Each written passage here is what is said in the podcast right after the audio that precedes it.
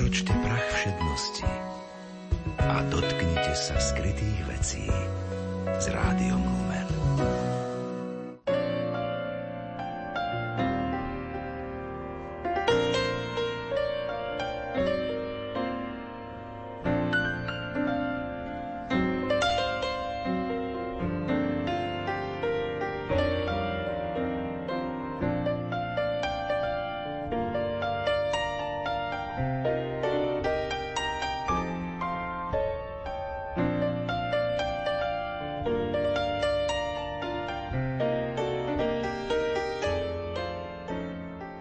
Oblasť obraznej reči poézie a oblasť obraznej reči Biblie sa iste zaujímavo prelínajú a ponúkajú mnoho možností na teologické, filozofické aj literárne bádania a diskusie.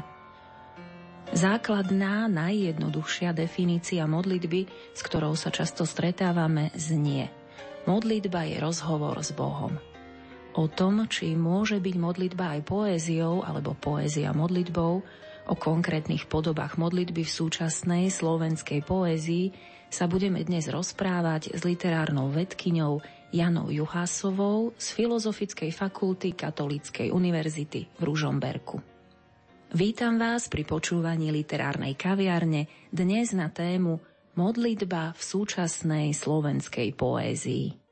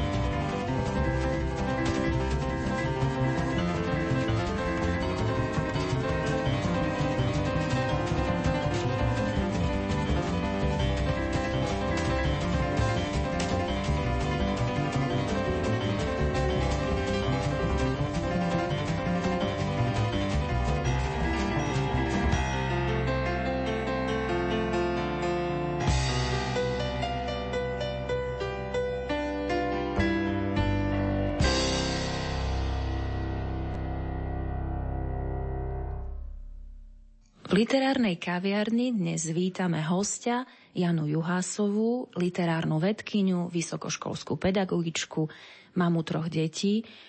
Určite by sme ti mohli priradiť k menu viacero prívlastkov, ale skrátka poviem len Janka, vítaj vo vysielaní Rádia Lumen. Ďakujem Silvia, vážim si opätovné pozvanie.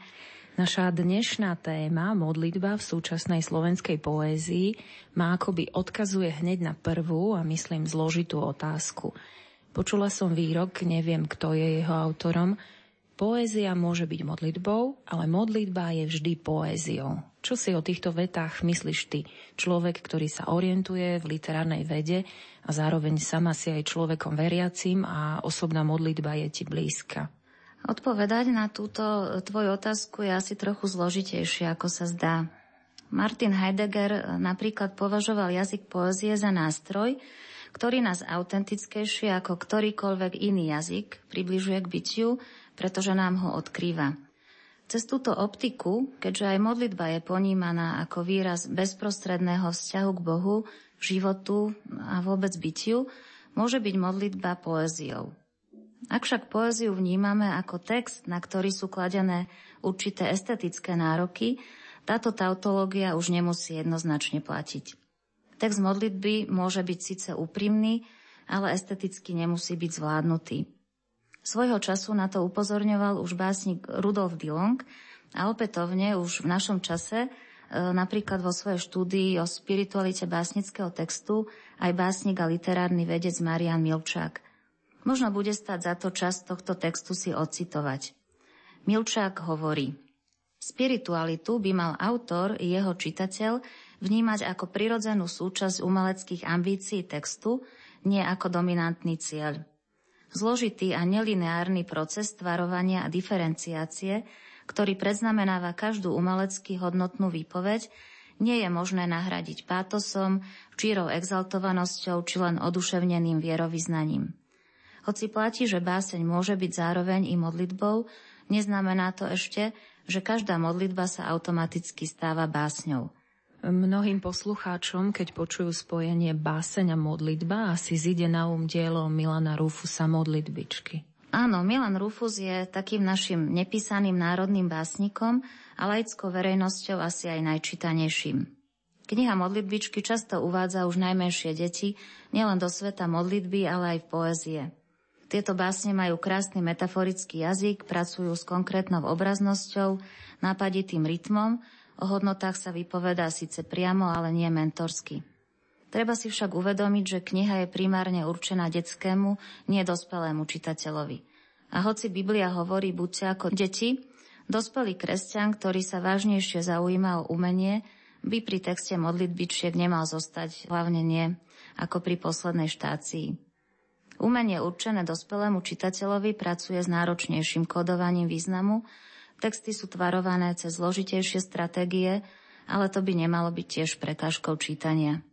Námaha, ktorú v procese čítania vynaložíme, najmä ak sa komunikácia s textom podarí, určite potom stojí za to. Nájdeme v súčasnej slovenskej poézii autora, v ktorého veršoch sa objavujú modlitby, ktorý píše modlitby ako básne. Určite áno. Z literárnej histórie dokonca poznáme aj ucelené zbierky básnických modlitieb. Môžeme spomenúť napríklad barokového autora Jana Silvána a jeho písne nové na sedm žalmu kajicích a iné žalmy, hviezdoslavové žalmy a hymny, či Lukášové hymny k sláve Hosudarovej. Napríklad básnik Paľo Oliva nazval svoj záverečný oddiel svojej jedinej zbierky Oblaky, ktorá vyšla v roku 1939 modlitby. Aj Milan Rufus, ktorého sme tu spomínali, má nielen svoje modlitbičky, ale aj jednu knihu pre dospelých, ktorej sa objavuje tiež v názve modlitbový žáner. Tá kniha sa volá Žalmy o nevinnej. Súčasní básnici už nemajú takú výraznú tendenciu tvoriť žánrovo čisté zbierky, to však neznamená, že modlitbové texty, ak básnickú modlitbu definujeme cez princíp dialógu, ktorého partnermi komunikácie sú človek a Boh, transcendencia, prípadne postava aniela či svetca v súčasnej tvorbe nenájdeme. Naopak, často natrafíme na ňu aj u autorov, u ktorých by sme ju možno nečakali. V medzivojnovej lyrike je napríklad známa báseň Modlitba na ulici od komunistického básnika Láca Novomeského a s modlitbou pracujú aj takí rebeli ako Jozef Urban, Ivan Kolenič, ale aj básnici tzv. Text Generation, napríklad Katarína Kucbelová. Začníme našu sondu od politického prevratu v roku 1989. Spoločenské zmeny na Slovensku v 80. a 90. rokoch zasiahli aj do tvorby literárnych autorov. Odrazil sa napríklad pád socialistického režimu v ich tvorbe, ktorá už mohla slobodne hovoriť aj náboženským jazykom. Autori sa nemuseli báť, že budú recenzovaní pre svoje náboženské presvedčenie, ktoré by v textoch prejavili. Myslím teraz zvlášť na básnikov. Rok 1989 je dobrým medzníkom. Vieme z histórie, že náboženský prejav bol v bývalom režime nežiaduci a to platilo aj na umenie. Viacerí básnici, u ktorých sme duchovný rozmer tušili, napríklad vo výraznom etickom geste, začiatkom 90. rokov priznali aj svoje náboženské privatissimum. Môžem spomenúť Milana Rufusa, Viliama Turčanyho či Jána Buzášiho. Modlitba ako gesto bytostnej, úprimnej výpovede sa však vo zvýšenej miere, možno to mal byť aj prejav slobody, začalo objavovať tiež u napríklad vtedy veľmi populárnych e, nonkonformných individualistov, čiže básnikov, ktorí využívali v tvorbe pozbytnické impulzy. Našla som u nich rôzne variácie, najmä na modlitbu očenáš, Pater Noster, ktoré na jednej strane demonstrovali na dané obdobie prirodzenú vzburu voči autoritám, či už politickým, spoločenským, ale aj náboženským. Na druhej strane však v každom tomto texte možno nájsť aj pozitívne jadro. Príklon k básnikov k takým hodnotám, ako je ľudské teplo, partnerská láska, potreba pravdy či svetového mieru. Tieto texty sú aj dobrou sociologickou sondou, ktorá veľa prezrádza o človeku súčasníkovi. Hovorím o takých autoroch ako William Klimáček, Vlado Puchala, Pavol Janík, či už spomínaný Jozef Urban a Ivan Kolenič. A ako vyzerá súčasná básnická modlitba? Janka, ty si vybrala troch významných básnikov a my si teraz na ich textoch povieme niečo viac o básnickej modlitbe. Povedz, kto ťa zaujal a podľa akého kľúča si vyberala? Mnohí ľudia si myslia, že s modlitbou sa stretnú iba u básnikov spirituálnej línie. Pred chvíľou som však spomenula básnikov rebelov, tzv.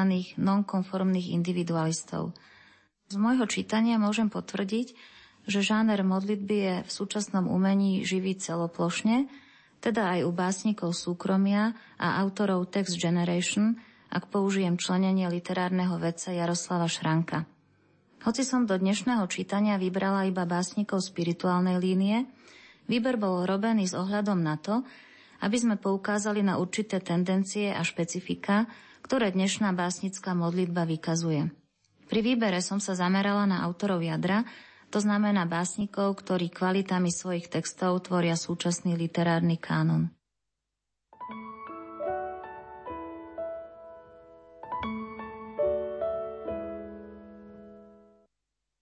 Ty si si ako vzorku vybrala troch spirituálnych básnikov. Môžeme začať Marianom Milčákom. Už si ho spomínala ako literárneho vedca, ktorý hovoril o potrebe takej spirituálnej výpovede, ktorá kladie naliehavé otázky, nie je jednoznačné a rýchlo objaviteľné riešenia. Marian Milčák je autorom už 8 básnických zbierok a dvoch kníh literárno-vedných esejí, ktoré môžu byť užitočné aj pri zoznamovaní sa so stratégiami súčasného básnického umenia. Jednu som už spomínala. Prvá e, kniha sa volá o nezrozumiteľnosti básnického textu, druhá Mýtus a báseň alebo sedem úvah o poézii. Pre dnešné čítanie som vybrala tri krátke texty z jeho poslednej básnickej zbierky Hra s hadmi, ktorá vyšla v minulom roku. Prečítaš nám ich, prosím? Samozrejme, tak prvá báseň od Mariana Milčáka.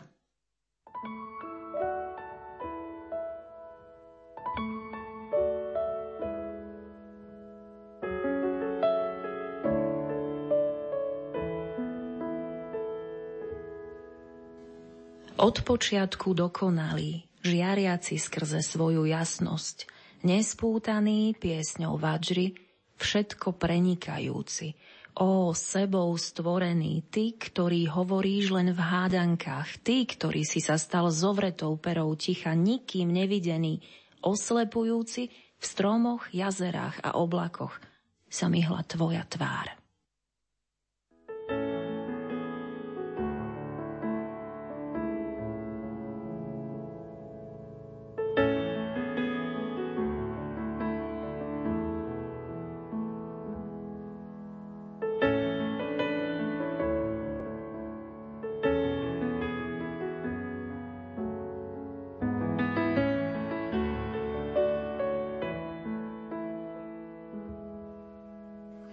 Sa prihovára.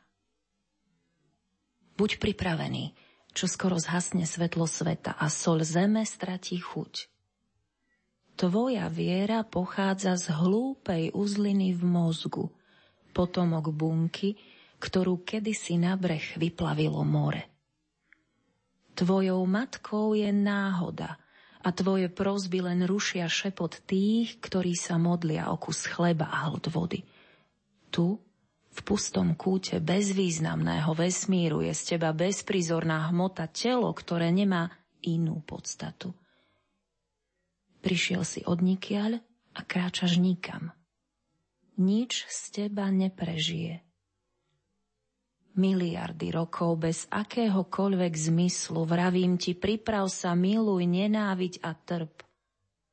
Tvoja nádej sa zachveje v deň, keď ťa nechám pripnúť na prístroje a na miesto teba bude dýchať stroj.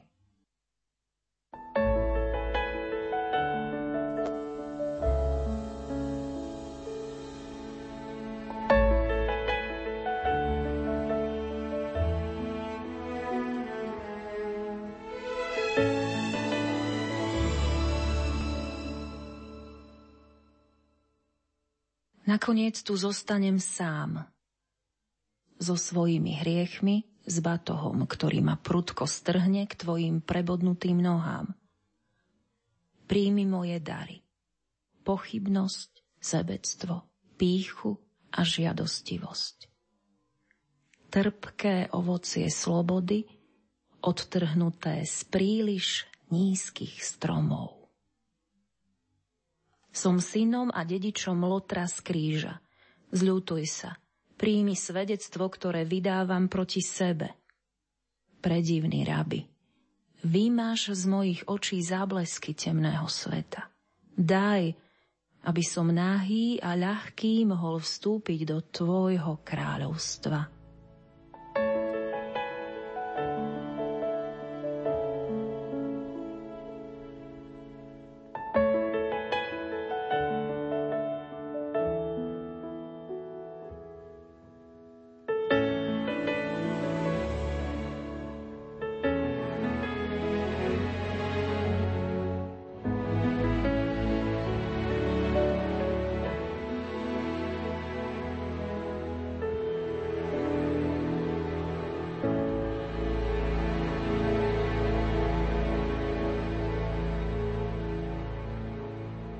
Sme dobre počúvali, v textoch je možné zachytiť akoby tri nesumerateľné hlasy, hoci patria jednému autorovi a vyskytujú sa v jednej kompaktnej knihe, čiže v jednom priestore, v jednom čase. Prvá báseň, možno povedať, že má podobu akejsi oslavnej ódy a básnik nevyužíva prvky východnej spirituality. Text je akýmsi mystickým chválospevom na Boha, ktorého omilostený človek jasne vníma v celom byti. Druhý text nás mohol prekvapiť, pretože v ňom komunikuje človek s diablom, ktorý má podobu biblického hada. Je to zvodca, ktorý sa v podobe neodbitných myšlienok vkráda do mysle a súžuje človeka pochybnosťami a neistotou vo viere v Boha, posmrtný život či v hierarchiu hodnot. Tretia báseň je inšpirovaná biblickým príbehom, ktorý básnik aktualizoval. Lirický subjekt tu vystupuje v role kajúceho lotra, dovolávajúceho sa Božieho milosrdenstva. Určite sme už na to prvé čítanie zachytili, že atmosféra týchto troch básní je rozličná. Keby sme si ich zredukovali na taký základný výraz, reprezentujú tieto texty tri odlišné postoje vo viere. Prvý krajnú istotu, druhý krajnú pochybnosť, pričom tretí text je akoby syntéza oboch. Človek priznáva na jednej strane vnútornú temnotu, ale aj pokoru a túžbu po Bohu. Tento, treba povedať, že ide o náhodne zvolený triptych, vypovedá, a to je dôležité, na ploche širšej, ako je jedna báseň, o chvejivej skúsenosti veriaceho, ale zároveň hľadajúceho človeka. Keby sme vyňali jednu osamotenú báseň, e, neposkytla by nám o básnikovom lirickom subjekte pravdivé informácie, ale dostali by sme skreslený obraz podľa toho, s ktorým textom by sme pracovali. Čo je dôležité, Milčák e, vlastne využíva v tejto svojej zbierke širšie textové pole, v tomto prípade vlastne tie básne boli vybraté z celej zbierky. Niekedy to širšie textové pole je jeden básnický oddiel, niekedy je potrebná komunikácia naprieč viacerými zbierkami. A chcela som tým povedať, že vlastne práca v takomto širšom textovom poli e, sa stáva stále viac častejšou tendenciou súčasného umenia, na ktorú som vlastne týmto výberom Milčakových básní chcela upozorniť.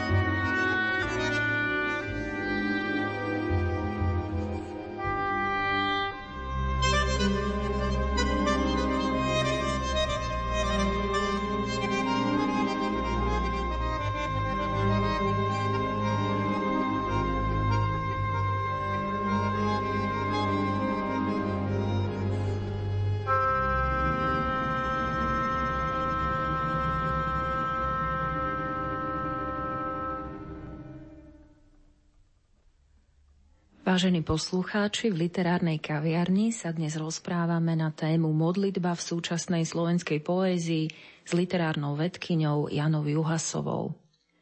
Predstavili sme si krátko tri básne od Mariana Milčáka. Druhým básnikom, ktorého si vybrala, je Erik Jakub Groch. Predstav nám teda tiež krátučko jeho básnický rukopis. Ako píše tento autor? Erik Jakub Groch je považovaný za e, v súčasnosti kľúčového predstaviteľa spirituálnej línie na Slovensku. Takým poznávacím znakom jeho poezie je tendencia hľadať Boha vo svete optikou dieťaťa. E, Groch je poučený autor a vie, že nie je možné, aby dospelý človek bol ešte raz fyzicky dieťaťom, preto hľada taký spôsob, ako si osvojiť taký ten čistý detský zrak dospelosti.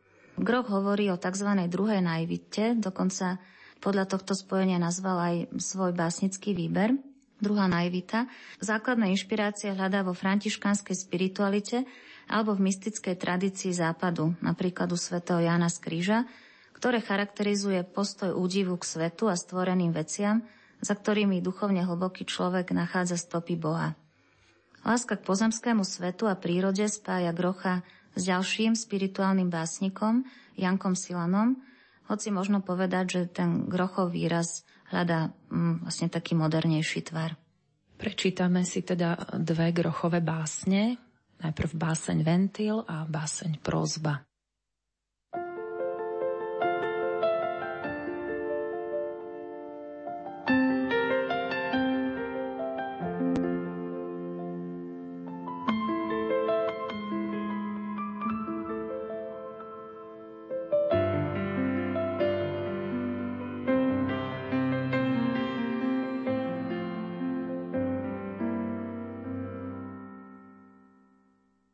Erik Jakub Groch, Ventil.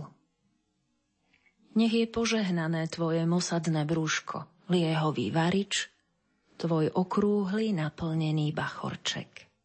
Tým, o čom nič neviem, len to stúpa ako špiritusová vôňa cez malú dierku zásobníka. Nech je požehnaná iskrička, ktorá ťa vznieti, ktorá zovrie vodu v plechovej nádobe – ktorá rozvinie lístky čajovníka, vylúhuje v nich teín, begramotový olej. Nech je požehnaný malý otočný ventil, ktorým možno zastaviť prívod liehu a, dá sa povedať, vrátiť iskričku naspäť kde všetci stúpajú po lístí asi 10 cm nad lístím.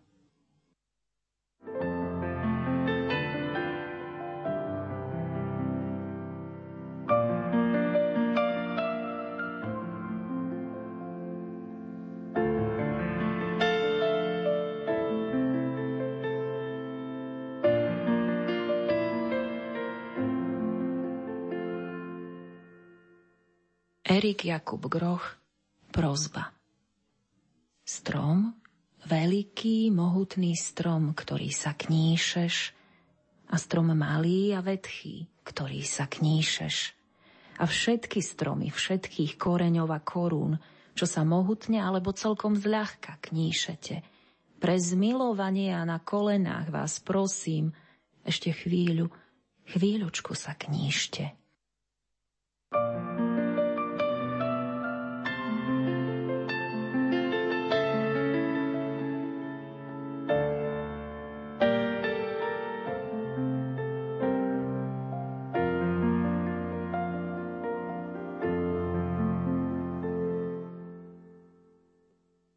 Týchto básniach som ja osobne nepostrehla žiadne formálne znaky modlitby, ako sme si ju vymedzili na začiatku. S kým vlastne komunikuje človek?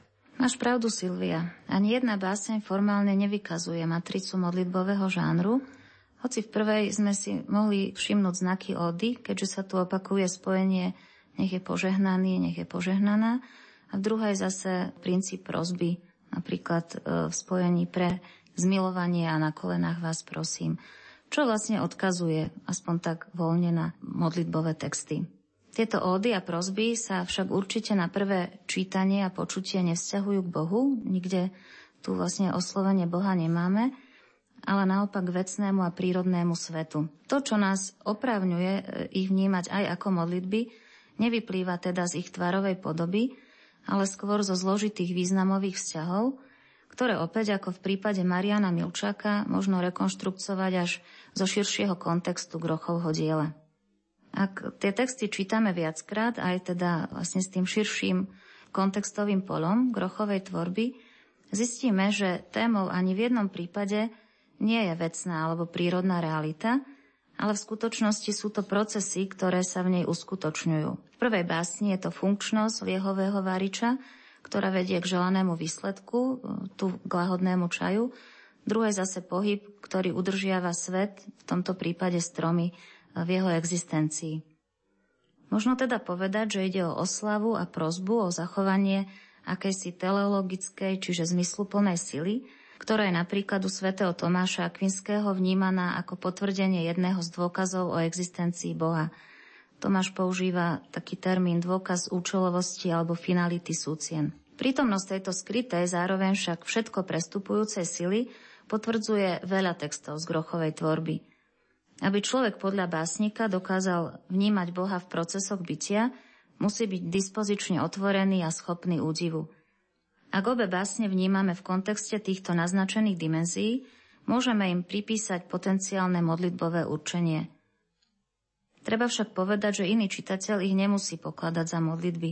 Napríklad literárny vedec Pavol Markovič vníma Grochov údiv a jeho chválospevy nabitie mimo nejaké konkrétne vymedzené ideológemy.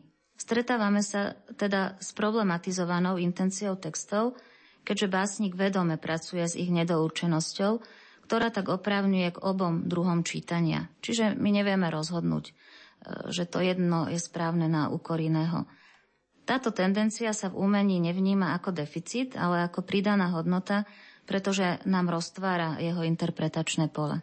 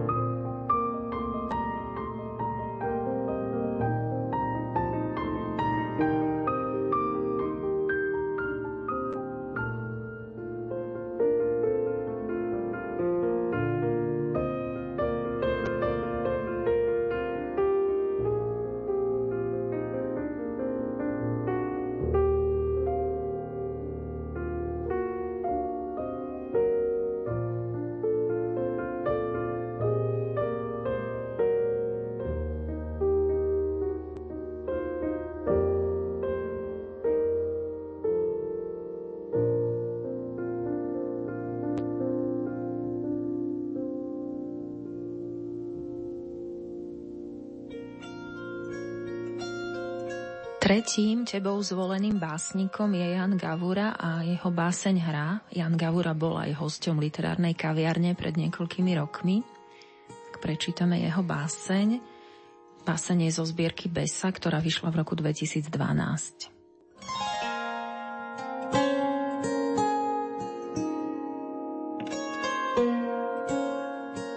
Dovoľ mi, pane, prosiť o šťastný život mojich troch dcér. Plán hry predo mnou sa vlní ako mapa. Vybral som si pre nich vynikajúcu matku z rodu, čo všetko stratil a za novitosťou znova získal. V ruke ho držím ako šťastnú kocku. Dievčatá chodili do najlepších škôl, máľbe ich učil talianský majster. Jazdia na koni a dojkám som prikázal, aby ich učili tajomstvám milovania mužov. Prvý sobáš bude z rozumu. Daj teda najstaršej srdce pokojné, nevzrušivé, lásku k divadlám a maskám.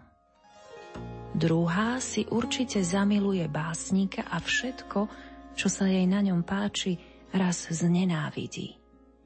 Nech radšej miluje väčšmi on ju, ako ona jeho. A keď sklamaná odíde do kláštora, nech jej zvon v hodine smrti odomkne nebo. Najmladšia ešte aj v noci spí nahá, jej oči sa nevedia odvrátiť, keď vidia bolesť. Pane, daj, nech k nej bude manžel slušný a nepodvádzajú so služkami, aspoň nie príliš často.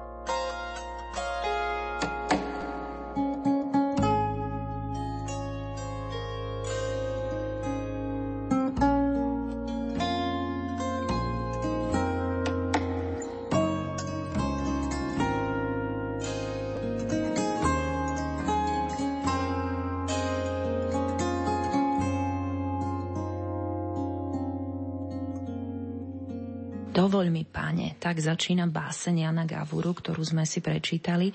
Básnik oslovuje Boha? No tento raz je identifikácia adresáta jednoduchá, keďže vokatív pane je časté biblické oslovenie Boha alebo Ježiša. Text rámcovo vyznieva ako prosebná modlitba. Otec tu prosí o šťastný život svojich troch dcer. Čo môže pôsobiť inovatívne v tomto texte, sú to rekvizity rozprávkového či stredoveko renesančného sveta. Muž je štilizovaný do postavy šlachtica, ktorý chce čo najlepšie, aj v zmysle šťastne vydať svoje céry. Jan Gavura je totiž typom poučeného básnika. Osobnú skúsenosť a jej reflexiu vrátane rodinného života, keďže básnik je naozaj otcom troch milujúcich dcer, usúvzťažňuje s kultúrnymi prototypmi. V iných textoch sú to najmä biblické, homerovské či shakespearovské inšpirácie. Môžeme sa pýtať, ak je forma jasná, čo potom na tejto modlitbe je nezvyčajné. Je tu také isté vnútorné napätie, keďže na jednej strane text odráža takú prirodzenú ľudskú túžbu po ideálne, ktorá sa objavuje aj v takých tých klasických náboženských modlitbách, odkrýva tú zraniteľnú lásku otca, ktorý dôverne pozná svoje céry, má o ne strach. Na druhej strane nás však môže prekvapiť taký určitý kalkul v otcovom vedomí, ktorý ja vnímam ako konfrontáciu túžby s realitou, so skúsenosťou prežitého. Ten otec, zrelý muž, stratek, si uvedomuje, že svet nie je taký, ako po ňom túžime. Ako keby v takej určitej sebaobrane formuluje tie prosby možno trošku tak provokatívne. Určite v centre tejto básne dominuje aj má dominovať obraz otca, pretože z nej vystupuje najvypuklejšie. Môžeme ho vnímať ako akýsi umelecký autoportrét, ktorý je modelovaný s jemnou seba iróniou pred tvárou Boha. Básnik ako keby v dvojjedinosti verí v Božie riadenie, čo pôsobí oslobodzujúco, ale zároveň si uvedomuje dravú slobodu a entropiu sveta, v ktorom žijeme – Modlitba teda nemá klasický tenzívno-detenzívny oblúk, ako sa stretávame s ním najmä v žalmoch, ale oba princípy, čiže tenzia, napätie a detenzia, uvoľnenie, sa spriadajú a postupne aj ako keby v jednom spletenci kulminujú. Text podobne ako dva predchádzajúce pôsobí v procese čítania viac rozmerne. Postava otca môže na niekoho pôsobiť nezrelo, možno zištne, na iného, ako aj v tomto našom čítaní a interpretácie skôr vystupujú do popredia otcové prosby ovplyvnené skúsenosťami a ak ich čítame metaforicky, tak aspoň na mňa pôsobia realisticky. Môžeme z tejto tvojej sondy urobiť nejaký zovšeobecňujúci záver? Snažila som sa poukázať hlavne na postupy zámernej problematizácie súčasného umeleckého textu, ktorý však zároveň nestráca afirmatívny vzťah k Bohu. Aj dnešná modlitba, ak teda zovšeobecňujeme, demonstruje príklon k nemateriálnym hodnotám, hovorí o ľudskom hľadaní šťastia, krásy a plnosti života, aj tiež nastavuje kritické zrkadlo súčasnému hedonizmu, či už materialistickému alebo intelektuálnemu. V súčasnosti sú skôr preferované tendencie k civilnému vecnému výrazu, k realistickosti a často aj e, sa stretávam s ironickým sebaodstupom, ako sme to videli napríklad u Gavuru, alebo s latenciou, teda zamlčiavaním nejakého dôležitého princípu. U Grocha nám, ak si spomínate, chýbala jasná identifikácia adresáta, ktorá je pri modlitbe žánrotvorná. Tiež sme hovorili, že správne pochopeniu textu vyžaduje často širšie, kontextové čítanie autorovej tvorby. Veľakrát si nevystačíme iba s jedným uzatvoreným básnickým textom. Tieto stratégie sú snahou hlbšie ale zároveň menej vypuklo implantovať duchovné obsahy do každodennej ľudskej skúsenosti, no napriek tomu sa ich nevzdávať. Súčasný básnik, ako napríklad v texte Jana Gavuru, modlitbe často neskryto odhaľuje a pomenúva i problémové ľudské vlastnosti. Strach, únavu, egoizmus, skepsu, ktoré často vstupujú do modlitbovej komunikácie a tak trochu relativizujú jej vysoké obsahy. Tiež sme si ukázali na tendencie pracovať s princípom rozličných kultúrnych rámcov. Biblickým u Milčáka, františkanským a mystickým u Grocha, rozprávkovo-stredovekým u Gavuru. Tieto kultúrne rámce môžu byť snahou o nadčasovosť, univerzálnosť výpovede, alebo nás nutia k odstupu od autorského subjektu, ktorý my radi pri čítaní často stotožňujeme s lirickým subjektom. Súčasní básnici sa naopak vyhýbajú predovšetkým pátosu, priamočiaremu kopírovaniu ideových rámcov či pozícii umelca ako osvieteného mudrca. Majú všetky tieto tendencie svoje inšpiračné zdroje? Okrem domácich autorov, e, najmä spirituálnej poezie už spomínaných Janka Silana či Milana Rufusa, spomeniem aj Jana Ondruša, Jana Buzašiho, Milu Haugovú či osamelých bežcov, nadvezujú dnešní básnici najmä na bohatú tradíciu európskej metafyzickej poezie – napríklad Williama Blakea, Emily Dickinsonovú, San John Persa, Paula Selana, Česlava Miloša či Zbigneva Herberta. Presvedčili sme sa teda, že modlitba je v zaujímavom tvárovaní prítomná aj v súčasnej slovenskej poézii a jej podoby nám priblížila literárna vedkynia Jana Juhasová. Janka, ďakujeme ti za návštevu. Ja prajem poslucháčom pekné nedelné popoludnie a ešte raz ti ďakujem Silvia za pozvanie. Vážení poslucháči, ďakujeme za pozornosť a želáme požehnaný deň.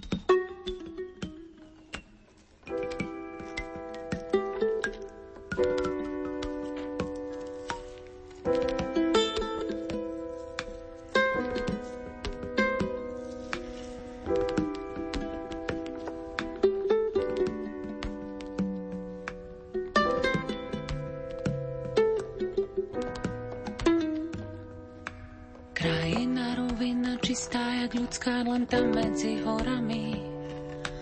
Naspäť ma privolá, utíši, pohľadí dobrými slovami. Krajina rovina na dlani mozole zaliata slzami. Naspäť ma privolá, pohľadí, utíši a ja sa nebránim.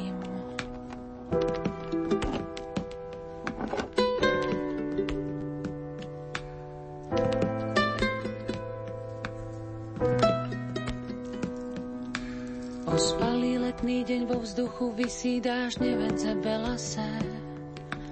Očami dieťaťa stále sa dívam na ňu aj po čase.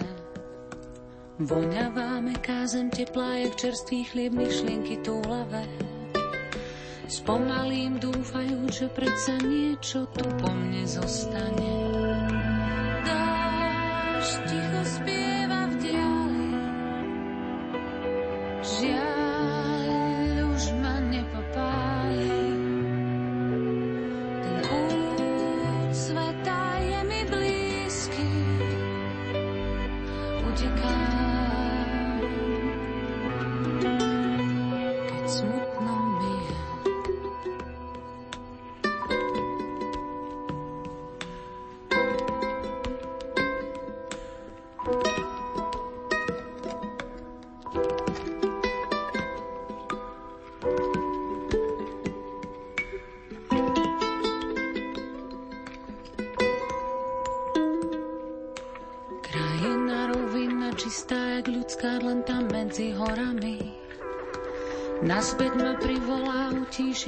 Pohľadí dobrými slovami.